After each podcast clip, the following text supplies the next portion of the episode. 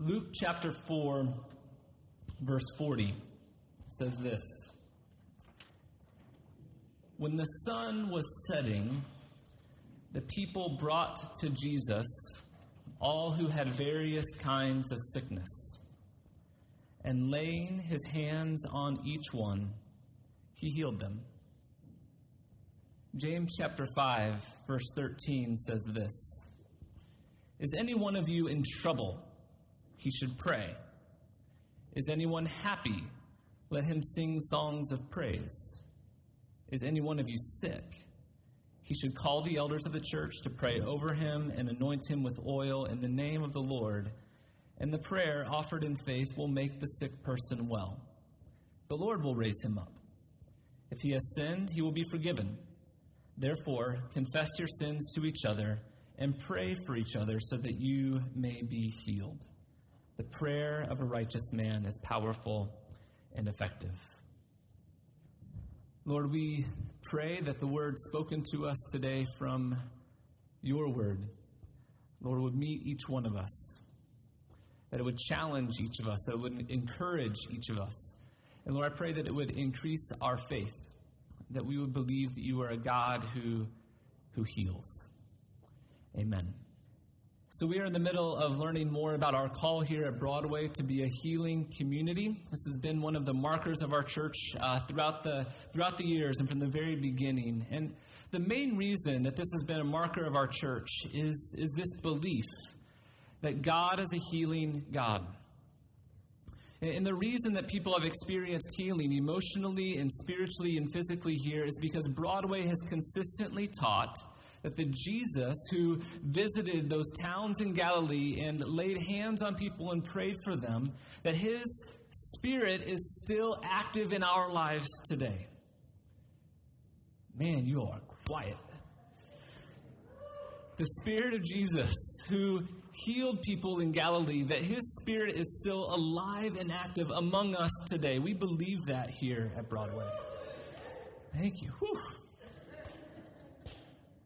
We've been talking these last few weeks about these particular practices of a healing community. What does the Bible say that we need to do to experience the healing that God has available for us? And one of the things that we see in the New Testament um, is in the healing ministry of Jesus, and then in uh, the disciples' ministry in Acts, and then in, in the letters, is that we are called uh, to heal people, and that involves our, our touch laying on of hands or anointing of oil.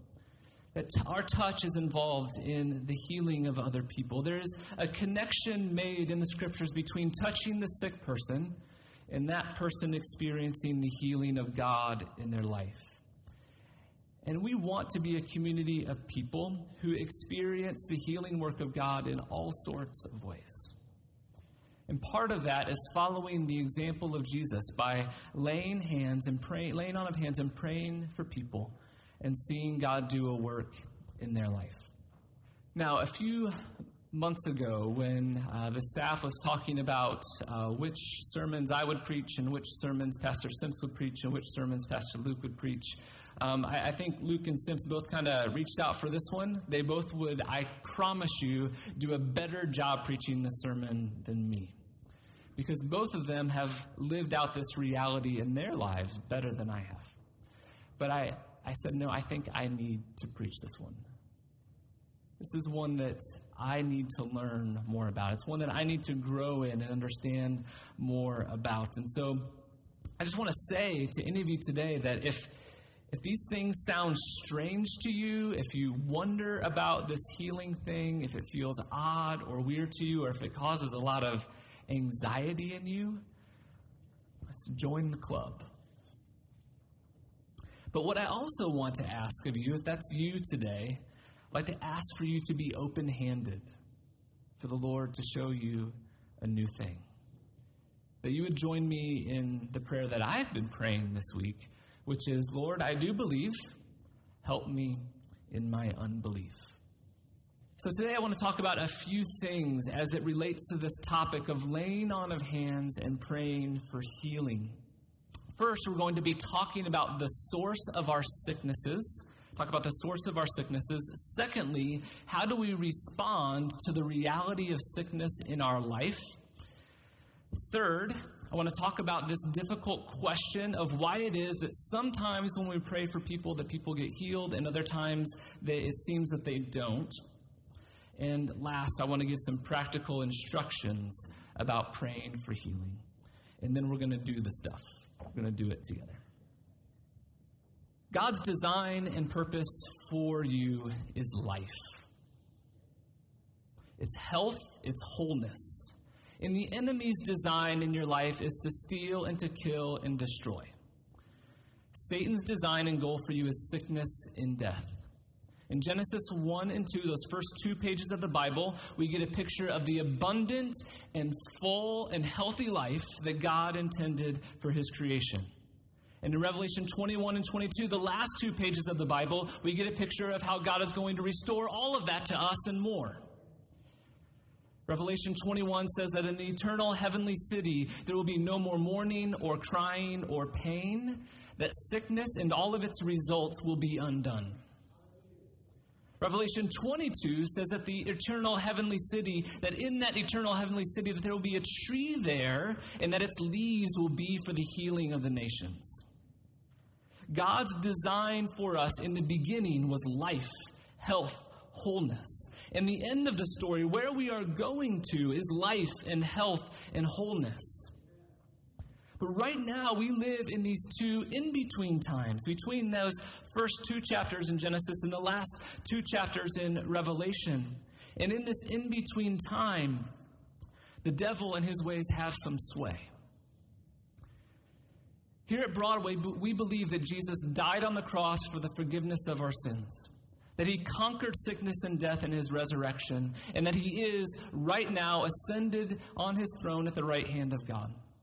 That he is ruling, that he is at work right now, bringing his kingdom into the world. And so we can join with Jesus in his prayer Lord, may your kingdom come here on earth as it is in heaven. But right now, we live in a time when the devil and his ways of sickness and death and the healing ministry of the kingdom of God are overlapping. And so we experience in our life now the realities and the effects of both. And one day, the devil and his ways will be conquered and thrown into the fiery pit. But we are living in an age where we now can experience the real effects of Jesus' healing rule in our lives. And so we pray, Jesus, your kingdom come here on earth as it is in heaven. In this particular circumstance where our sister is sick, bring your healing into her life. In this moment when our brother is depressed and hurting, bring your healing and your comfort into his life. We're living in this in between time where we experience the, both of these realities of sickness and death, as well as healing and life. So let's talk a little bit about the sources of our, of our sickness. The source of our sickness is sin. The source of our sickness is sin. Sin is the result of human beings walking outside of God's will and purpose for us. In our home with our kids, Katie and I have certain rules for our kids to follow. Up until a certain age, don't cross the street by yourself. When you're outside playing, stay within the boundaries of our backyard and don't wander off.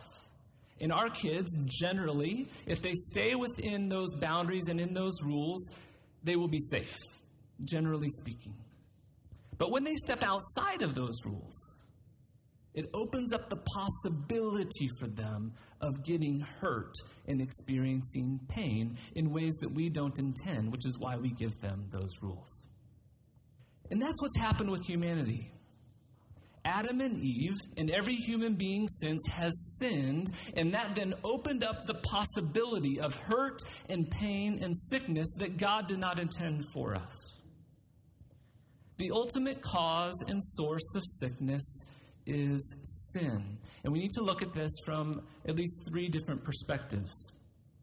First, we experience sickness because we live in a fallen world. Our bodies, because of sin, are frail. There is disease, there are viruses, And unless the Lord returns, our bodies are going to fail us in one way or another. Unless we die of some accident, which is part of the fall as well, there's going to be some consequence of our broken world where your body is not going to work in the way that God intends it to work. And all of the people that Jesus healed in the Gospels, they eventually died. There are no 2,000 year old people walking around in Galilee talking about how Jesus healed them. And so, sometimes when we get sick, not because of any particular sin that you may have committed, but because of sin in general, because we live in a fallen world, we are subject to the realities of that fallen world. And part of the realities of that fallen world are sin and sickness and, and disease and death. Secondly, the source of sickness is death. The second thing we need to consider here is that the source can be patterns of sin that exist in our culture. Every culture, every society has uh, particular sicknesses that are more prevalent in it than other societies and culture. Every society, every culture has certain patterns that the enemy has used to influence us and to make us susceptible and open to certain kinds of sicknesses. For example, in America, depression is an epidemic. There are patterns of life in our culture, the pace of our life, the way that we idolize independence, like we don't need anybody else. The ways, even that we've designed our cities and our neighborhoods that actually contribute to isolation and loneliness and lack of connection to community. And because of that, there is a pattern of sin in our culture that leads to the sickness of depression, anxiety, isolation. Obesity and the health problems that go with it would be another example for us. There are lots of patterns in our world, the way that our food is produced and delivered, the very sedentary lifestyles that almost all of us live. Lots of patterns in our particular culture that make us more susceptible to obesity and the health problems that result from it. There are all kinds of health problems that we are discovering more and more that relate to the use of our technology and our smartphones that are just now recently being discovered. Our technology rewires our brains in the way that our brains work, in ways that are contributing to many illnesses and sicknesses. The Bible tells us that the devil is the prince of this world, and he has set up patterns of sin in the way that cultures work, and has then blazed all sorts of trails that if we follow them, it leads to death. This is part of the image that Jesus is getting at when he talks about the narrow way that leads to life. There are many, many, many trails that we can take in this life that our culture has made for us that lead to death. There's one trail that leads to life.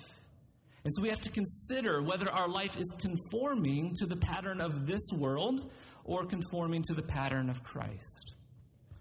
So, this is why we take time to confess our sin at the beginning of most of our gatherings on Sunday morning. It's why examining ourselves is a part of living a life of healing because we will, we will, by our nature in our flesh, follow the blazed trails of the evil one, the patterns of this world, if we do not intentionally and with God's help follow the narrow way that He set for us. So, patterns of sin in our culture can lead to sickness. And third, patterns of sin in your own life. Obvious example I gave uh, earlier is our eating habits and our sedentary lifestyle. We've known for a long time that abusing drugs and alcohol, that that person ages faster and dies younger if they continue in that addiction.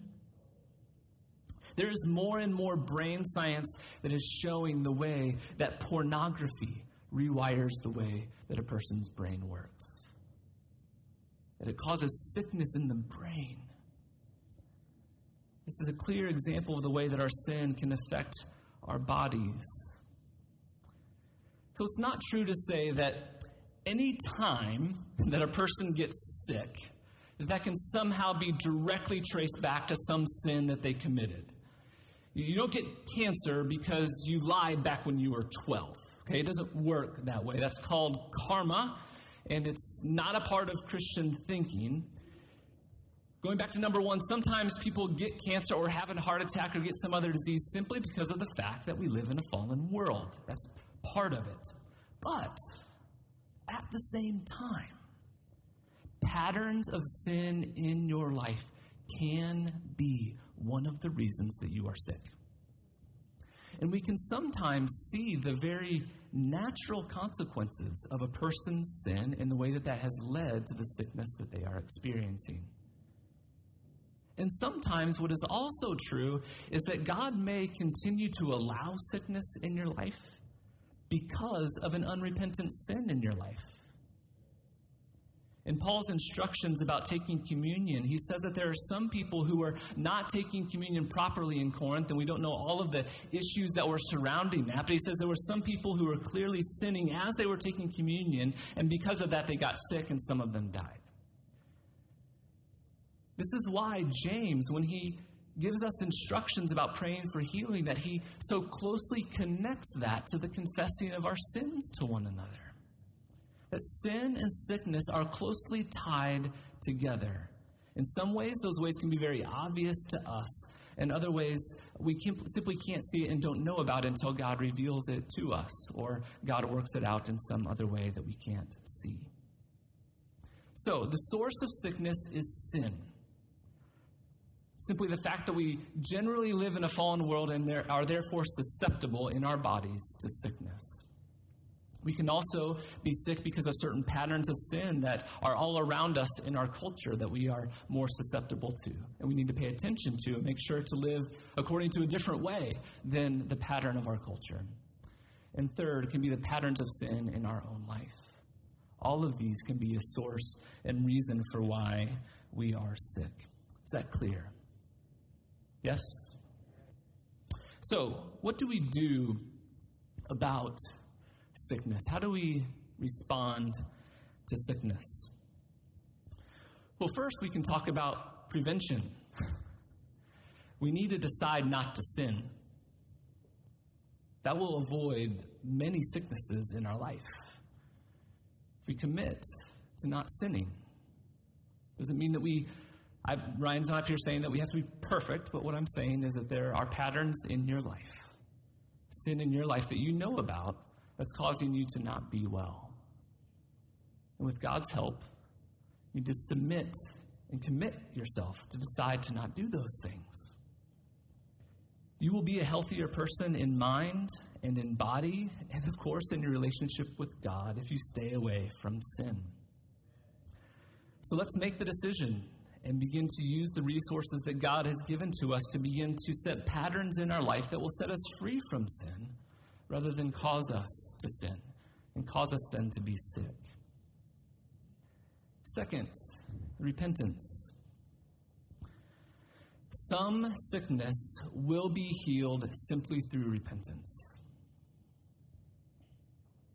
Sometimes that healing has come. I know of stories where that's happened miraculously that a person was sick, they repented, they brought they brought that sin out into the light, and that unleashed a work of and power of God in their life that set them free, that was previously blocked because of that unrepentant sin in their life.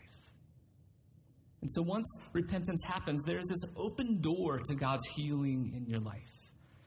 So confessing sin and repenting from that sin is one of those things that can bring about healing in our life.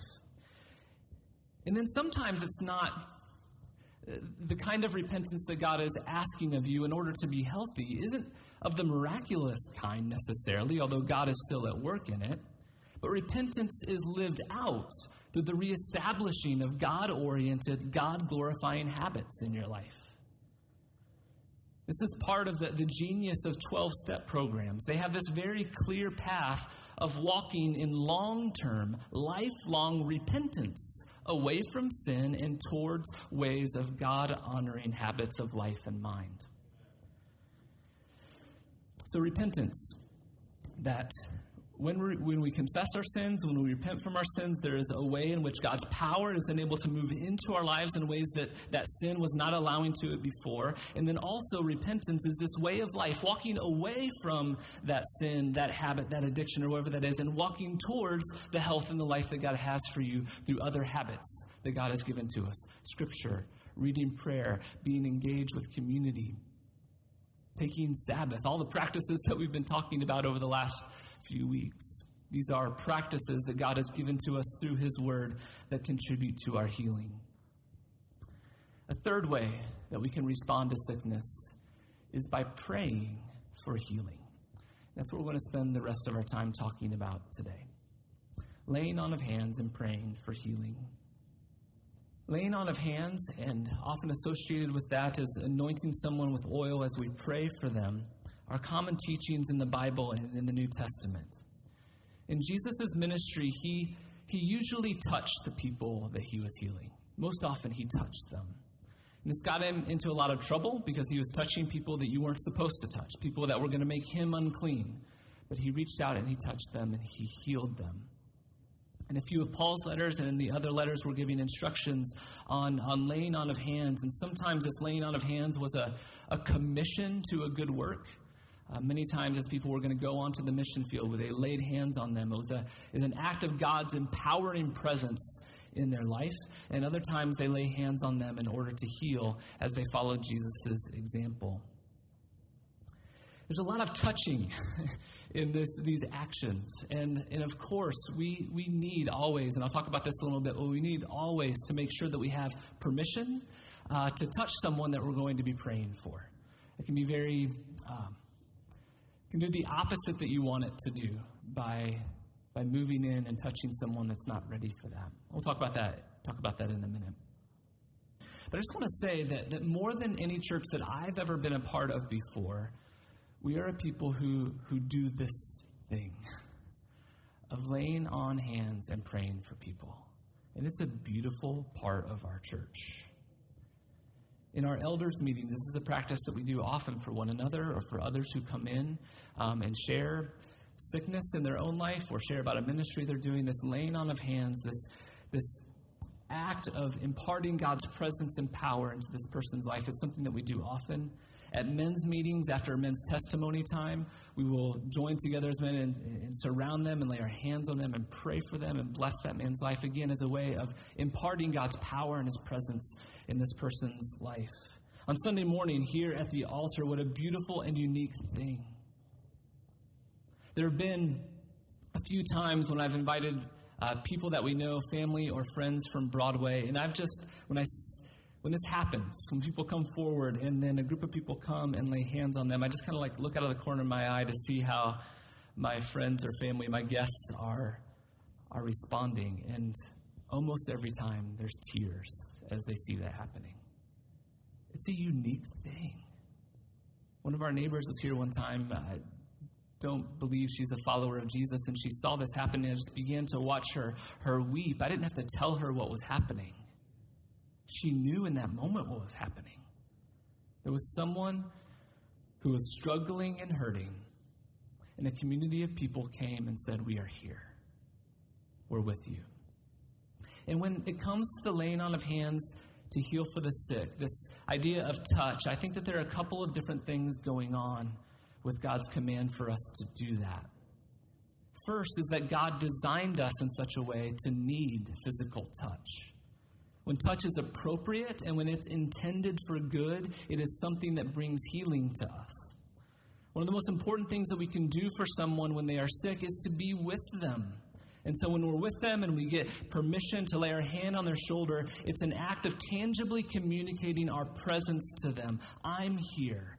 I'm with you. I love you. And it's a reminder that God is here and He's with you and He loves you sickness, pain, hurt, it's a very isolating thing. When you're sick, you don't want anybody around. We know that the way that sickness right now has kept us away from one another, it's isolated us. Mental illness is isolating. Depression, anxiety, these are things that keep us apart from one another. Sin is an isolating thing. When we've been sinning, we often shame will keep us away from engaging in relationships with other people. And so, this laying on of hands is a way of us coming near. It's an expression of care. It's a way to tell someone, I am here, I'm with you, and I love you. God is here, He is with you, and He loves you. And there are, are scientific studies and medical practitioners and psychologists who tell us how good and appropriate touch is a healing thing in people's lives. So we talk about laying on of hands here at Broadway as a part of our calling as a healing community. That's one aspect of what's happening. That God has made us as human beings to need appropriate physical touch. The hug, the handshake, uh, the hand on the shoulder. Had a buddy in college named Dax Nightingale. He had this radical conversion to Jesus, and uh, he just wanted to do everything that the Bible said. And so um, the Bible says, greet one another with a holy kiss. And so Dax Nightingale, with his big old bushy goatee, every time I saw him, got a big old kiss right on the cheek. Something about that touch that he knew was important, that the Bible said was important. Don't do that today.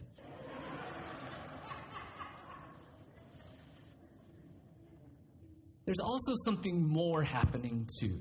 So there's this natural fact that as human beings, we need touch. But there's something more happening too. When the Bible talks about laying on of hands, there is a supernatural thing happening. The Bible is clear that when we lay on hands and when we do it in faith, that God is at work. When we lay on hands and pray, it's not only this positive connection happening between two people, it's also a moment where the power of God is at work. When we come around someone and we lay our hands and pray for their healing, we are moving with our intention, not merely to communicate our presence, but to, to communicate intentionally God's presence here in this place and in this person's life. When we lay our hands on someone and pray for them, we are intending to bring the power and healing work of God into this person's life in whatever way He wants to bring it. It's an act of faith laying on of hands, anointing with oil, this ministry of healing touch is something that we are told comes with God's power. And so we do it in faith and we do it believing that God will be present and He will bring the healing work that He wants to do in that person's life. So, how do we respond to sickness? Well, we act in our lives to prevent it in our life through not sinning, we repent from the sin in our life. And when we encounter someone who's sick for whatever reason, we don't need to know the reason for why they were sick, we pray for their healing. Well, what about this question of why God heals some people and he doesn't heal others? For many of us, this can create a lot of anxiety in us. We don't know how to respond to the fact that sometimes some people get healed and other times other people don't. For some people, this, this makes them doubt their own faith. For other people, it makes them doubt God's word. I mean, James is pretty clear. A prayer offered in faith will make the sick person well. Jesus said, If you ask anything in my name, it will be given to you. So, what's up? Why does it not work sometimes? And sometimes, what I want to say to begin here is that these doubts and questions and these anxieties that raise up in us around this question is probably the main lie that the devil is t- telling you to keep you from praying for people. Is that true for any of you? Just think about that. This question, this anxiety, why doesn't always work? How often is that keeping you from doing the thing, being obedient, and praying for the person that is in front of you?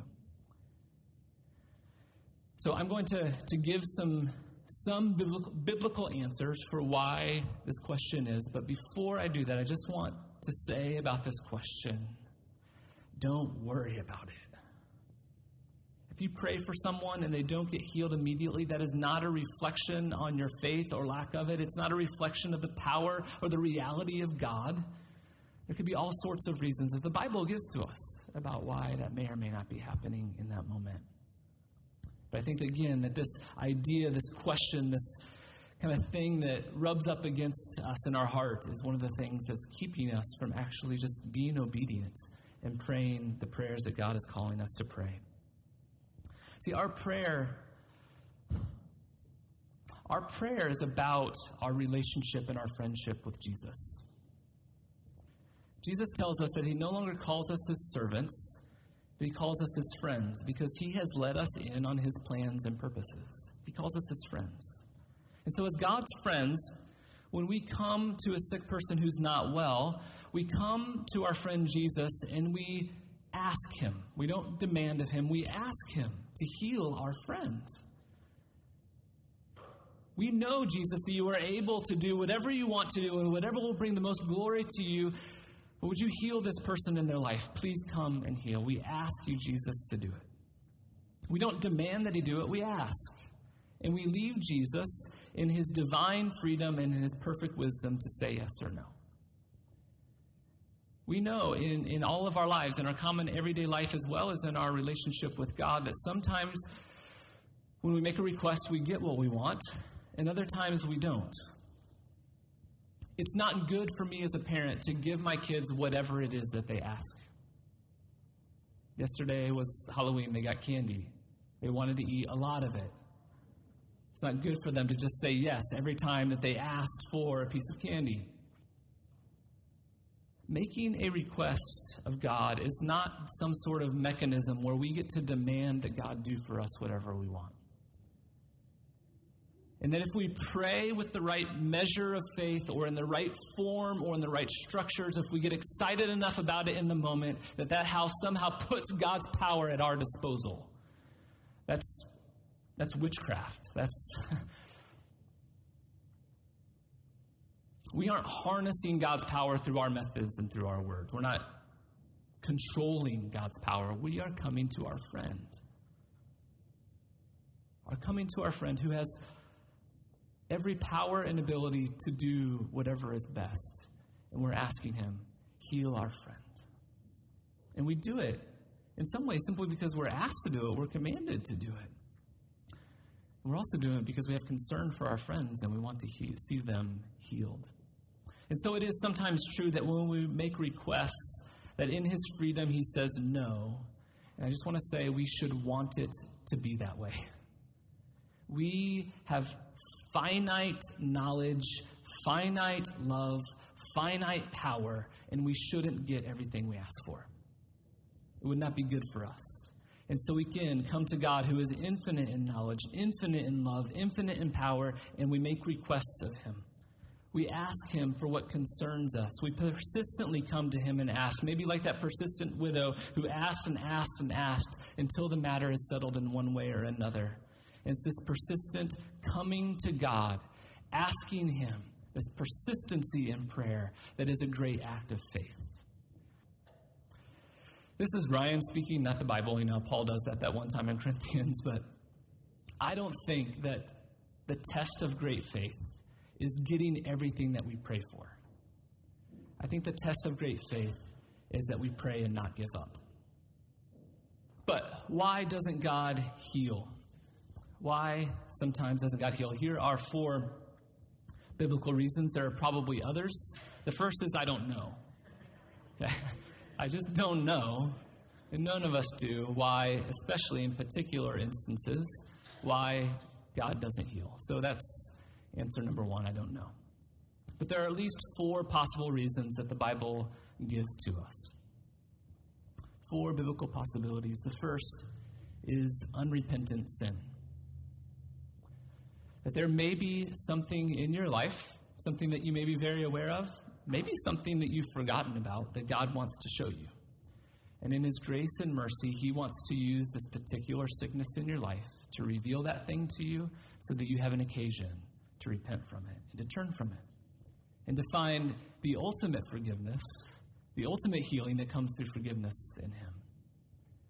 So, one of the biblical possibilities for why God doesn't heal is unrepentant sin. The second is lack of faith. And this happens a lot in, in Jesus' ministry that they ask, why didn't they heal? Well, because there was a lack of faith here in this place. And this is one that I don't get. I, I don't understand how all this works. I don't understand how barometers of faith work in God's eyes, but what I do want to say is this is that, that healing will come in your life when you know that you are ultimately dependent on Him. I think about that, that woman who uh, had, had the ordeal with bleeding in her life, and she knew that there was no one else that could help her. And so in her faith, she just reached out and she just touched the hem of his robe. And that kind of posture, that kind of dependence that is this reflection of faith. I, I, wonder sometimes if maybe the better way to describe strong faith is to know that we're weak rather than to know that we have strong faith. To know that we're vulnerable and dependent on God rather than to believe that somehow we've summoned up enough strength to do this thing.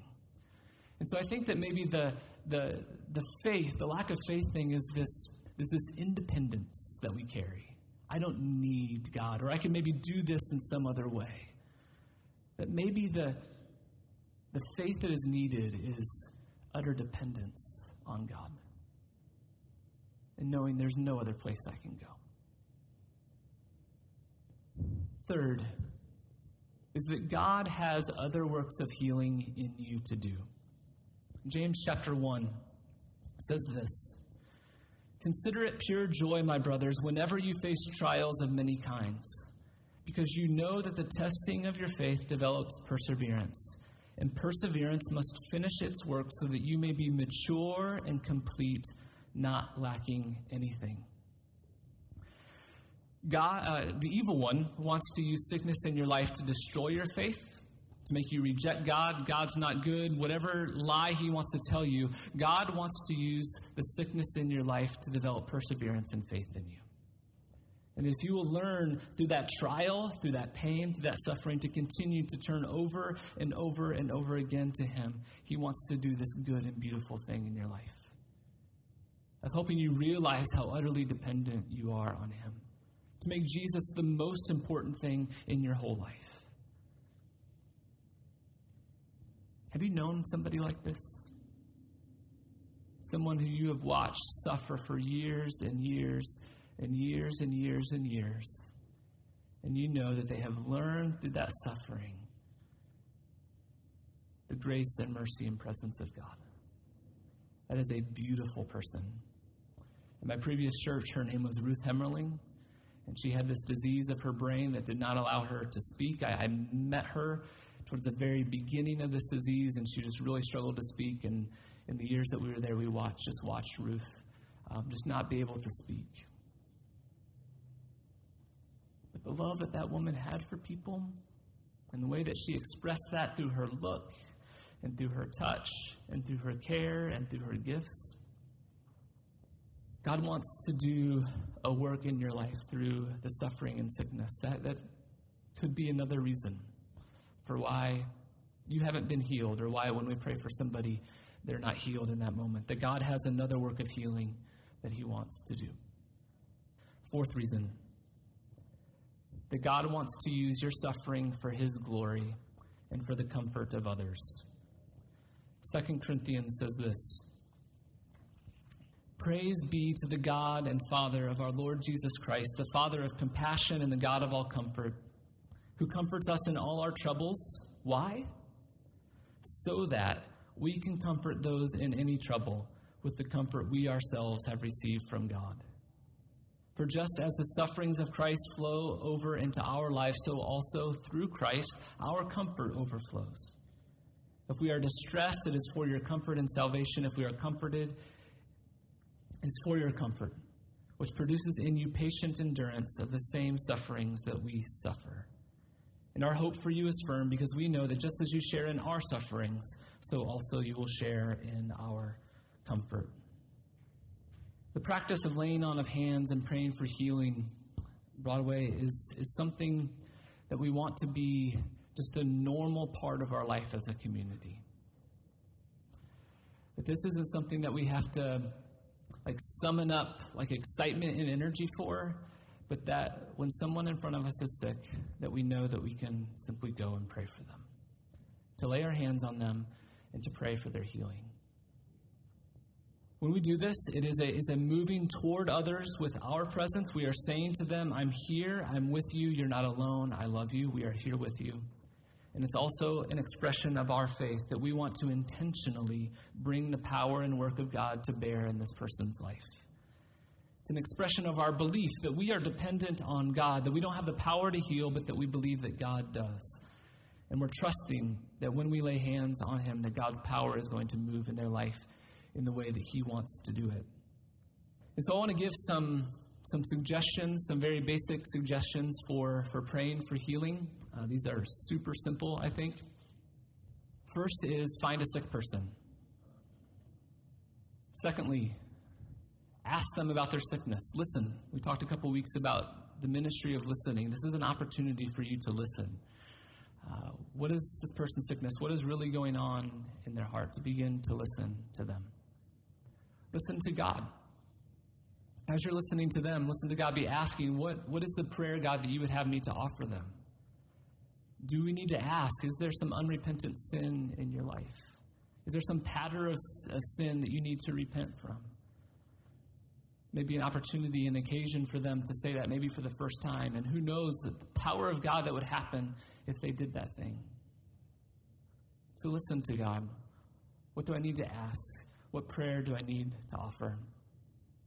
Ask permission to lay your hand on their shoulder. Ask God to heal the person. And then follow up and pray again. So, Luke, if you just want to come up, then we're going to sing a little bit. And I just want to say this morning if you would like to receive prayer for healing, please feel free to either come forward here, and our elders and friends, others of you who um, are available and feel comfortable doing this, please feel free to come forward and to pray for healing.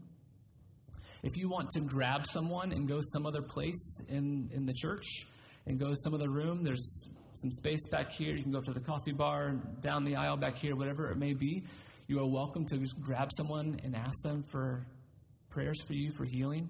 Or maybe you have somebody in mind that you know is not well here today. You just want to grab them, bring them up front, take them someplace else. And we're just going to do this. We're going to see what the Lord does today. And uh, more importantly, that again, that this would be just a regular practice that we do as a matter of course. Just, just what we do in people's lives when we know that they are sick and not well that we lay hands on them. We come to our friend Jesus, who has all the power, all the knowledge, all the wisdom, all the ability, and we ask him to heal. Can we do that? Can we do that?